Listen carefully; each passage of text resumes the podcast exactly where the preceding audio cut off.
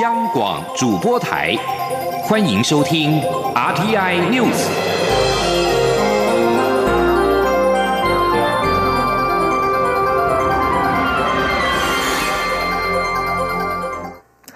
各位好，我是张世华，欢迎收听这节央广主播台提供给您的 RTI News。中央流行疫情指挥中心今天公布，国内新增十六例 COVID-19 武汉肺炎确诊病例，包括两例本土及十四例的境外移入，累计确诊个案达到两百八十三例，其中三十人已经解除隔离。在今天新增的两起本土个案当中，案二六八因为发病到确诊时间较长，目前已经掌握一百零二名的接触者，而案二六九则框列七人，卫生单位也将进一步调查其活动史及铺路史，进一步追。查感染源。记者欧阳梦平报道。指挥中心指出，二十八号新增了两起本土个案，分别是五十多岁男性以及三十多岁男性，两人都没有出国史。境外移入个案是九女五男，年龄从十多岁到六十多岁。入境日介于三月六号到二十六号，发病日介于三月一号至二十五号。境外移入个案发病前活动地包括美国、加拿大、英国、西班牙、瑞士、捷克、爱尔兰、澳大利亚及菲律宾。出国目的以就学或工作为主。在新增的两起本土个案中，案二八六于二月二十八号至三月十八号间陆续出现咳嗽、喉咙痛、头痛、发烧等症状，曾多次就医。三月二十号因发发烧、肺炎收治入院，经治疗后症状改善，并在三月二十三号出院。但返家后又出现发烧、呼吸急促及腹泻等症状，于三月二十五号再次就医。经过医院裁剪通报，于二十八号确诊。卫生单位已经初步掌握同住家人、职场以及就医接触者等共一百零二人。案二六九则在三月二十三号、二十四号，因为陆续出现肌肉酸痛、腹泻以及发烧症状，分别至诊所及医院就医。医院在三月二十五号裁剪通报，二十八号确诊。案二六九平时活动地以职场及住家为主，目前已经掌握同住家人以及职场接触者共七人。卫生单位将进一步调查这两起个案的活动史及铺路史，以厘清感染源。中央流行疫情指挥中心指挥官陈时中说：“那当然，这两位因为是本土的案例哈，那仍然我们要去好厘清它相关的感染源。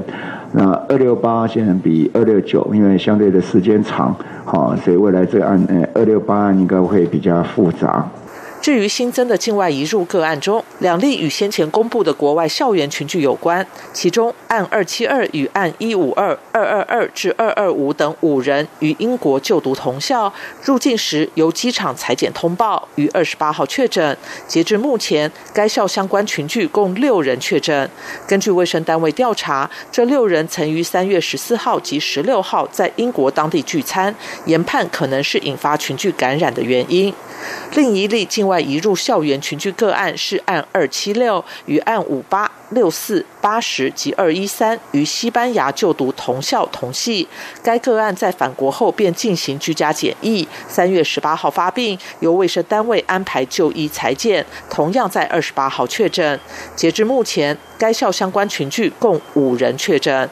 指挥中心指出，二十七号国内共新增八百八十八例相关通报，截至目前累计两万九千三百八十九例，其中两百八十三例确诊，分别是。两百四十一例境外移入以及四十二例本土病例确诊个案中，两人死亡，三十人解除隔离，其余病况稳定，持续住院隔离中。中央广播电台记者欧阳梦平在台北采访报道。第三批滞留在湖北的台湾民众预计在二十九号、三十号搭乘华航班机返台。中流行疫情指挥中心医疗应变组组长薛瑞元今天表示，准备工作已经就绪，如果横生枝节，也会随时应应。他并指出，这次每班次将安排四名的护理人员上机，在空桥上协助旅客着装以及准备各项的防护。请听欧阳梦平报道。将载运滞留中国湖北台胞返台的类包机预定于二十九号起航。中央流行疫情指挥中心医疗应变组组长薛瑞元二十八号在记者会中表示，准备工作都已经就绪。二十八号上午也再次重新推演，看是否有遗漏之处。如果横生枝节，会随时应应。薛瑞元指出，目前湖北已解封。滞留当地的台胞只要能以点到点的方式到上海，就可以直接搭乘班机返台。这是我方预设的状况，也应该不会有太多问题。但如果台胞无法到上海，这会是第一个可能横生枝节的情况。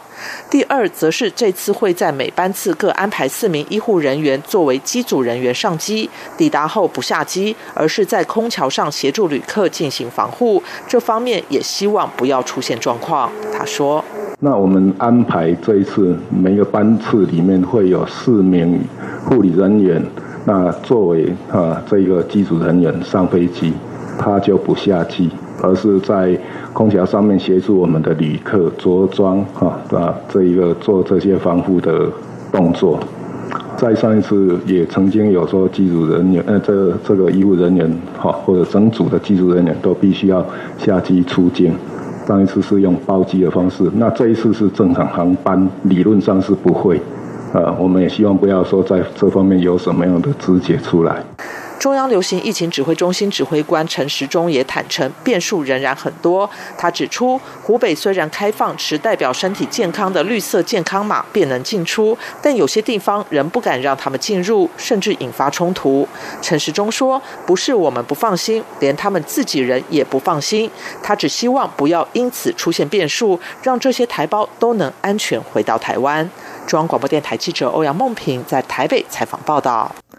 卫福部长陈时中、台北市长柯文哲和新北市长侯友谊今天一同出席“习实台湾关怀医护最前线”活动。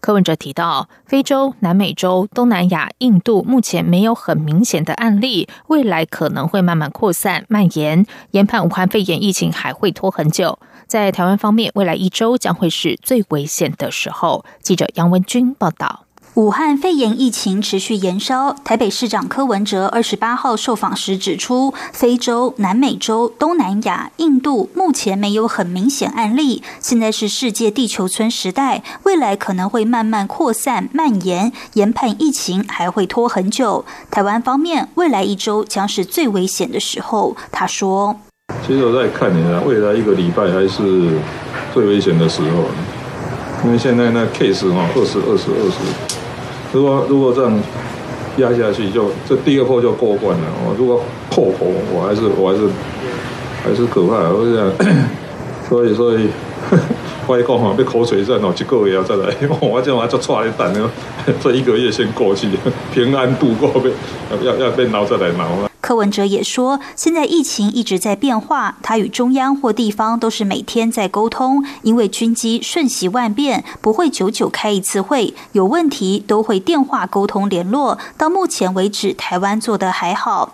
对于警政署长陈家清遭内政部法办，侯友谊受访时则指出，他现在全心在做防疫，并未了解此事件。现在国家有难，一定要把最重大苦难、国民健康摆在第一位，其他事情。都不是他想去了解的。侯友谊也强调，防疫只有过，没有不及。下个阶段不管会不会发生，早知道就要早做，要赶快防守。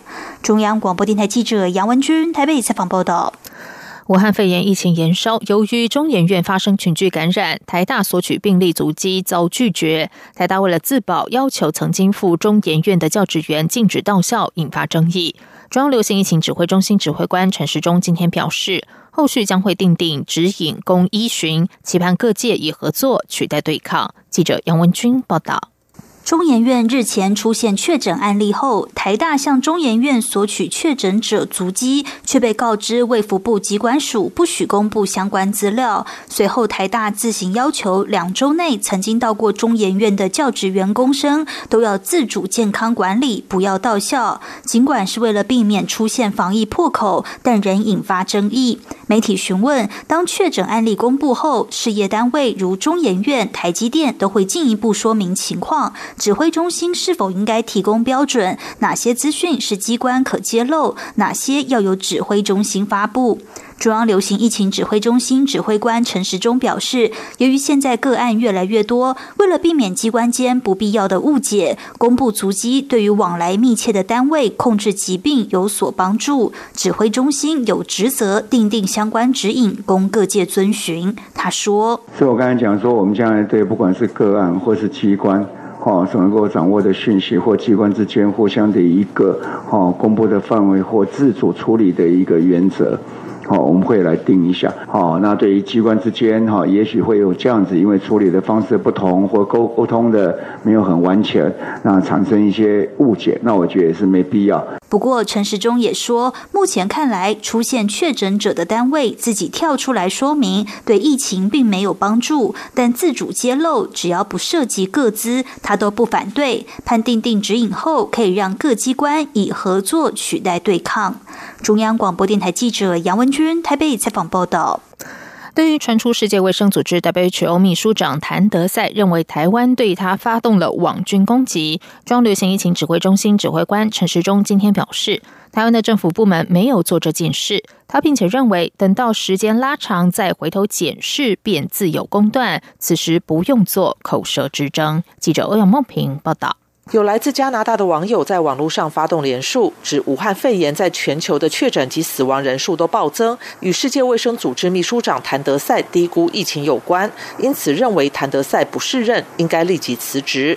到二十八号下午，已有约六十三万人连署。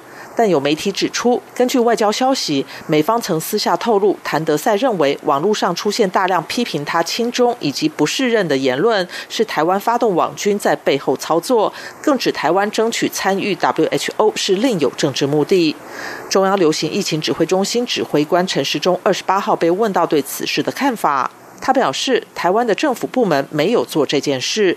他并认为，虽然有些行动无法百分之百掌控疫情，但等到时间拉长，回头看疫情发展的情况，以及世界卫生组织在每段时间采取了哪些行动与作为，还是会有公断，褒贬不急于一时。他说：“时间长了以后，就会有公断了。哦，这还是很清楚。这整个的时间一拉长之后，那什么事情到什么时间点？”哦，是难以判断，或是应该判断而未判断，应作为而未作为，其实时间稍微拉长一点，哦，就会看得很清楚。那当然不用再口舌之争了。另外，一对在台居家检疫的英国情侣，其家属向英国媒体指控台湾隔离环境太差，像监狱。指挥中心二十七号宣布不发给两人新台币一万四千元的防疫补偿金。陈时中二十八号说明，英国情侣的状况激进是谣言，这种说法足以影响需要被集中检疫或居家检疫者的配合意愿，对防疫一定会有不利影响，恐怕会造成防疫的缺口。基于这个原因，决定不给予。防疫补偿，这在传染病防治法及特别条例中都有相关规定。中央广播电台记者欧阳梦平在台北采访报道。在外电消息方面，在第一线对抗武汉肺炎危机的美国医护人员二十七号疾呼，需要更多的防护装备和设备来救治一波波涌入医院的患者。路透社报道，美国已知感染武汉肺炎患者已经突破了十万人，超过一千五百人死亡。纽约市、纽奥良、底特律和其他疫情热点的医院都发出缺乏药物和医疗用品以及受过训练人员的警讯。医师呼吁大家关注追加呼吸器的急迫需求。武汉肺炎重症患者普遍的需要呼吸器来帮助他们维持呼吸。而在亚洲，菲律宾大学执行副校长何博沙指出，菲律宾总医院正转型为收治武汉肺炎患者的专门医院，但是防护装备储备吃紧，只剩下一周的用量，希望能够向台湾采购防疫医疗用品，以确保医护人员的安全。何博沙表示，被指定为武汉肺肺炎专门医院的三家公立医院，都急需要储备更多个人防护装备，还有医疗物资，包括医疗用口罩、面罩。护目镜等等。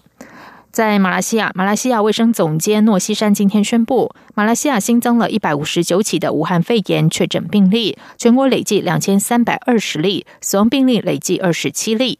马来西亚院和世界卫生组织 WHO 合作实验性的药物。诺西山今天召开记者会表示，二十七号晚间已经和 WHO 代表开会商讨配合工作，希望能够尽早研究出治疗武汉肺炎的解决方案。以上央广主播台，谢谢收听。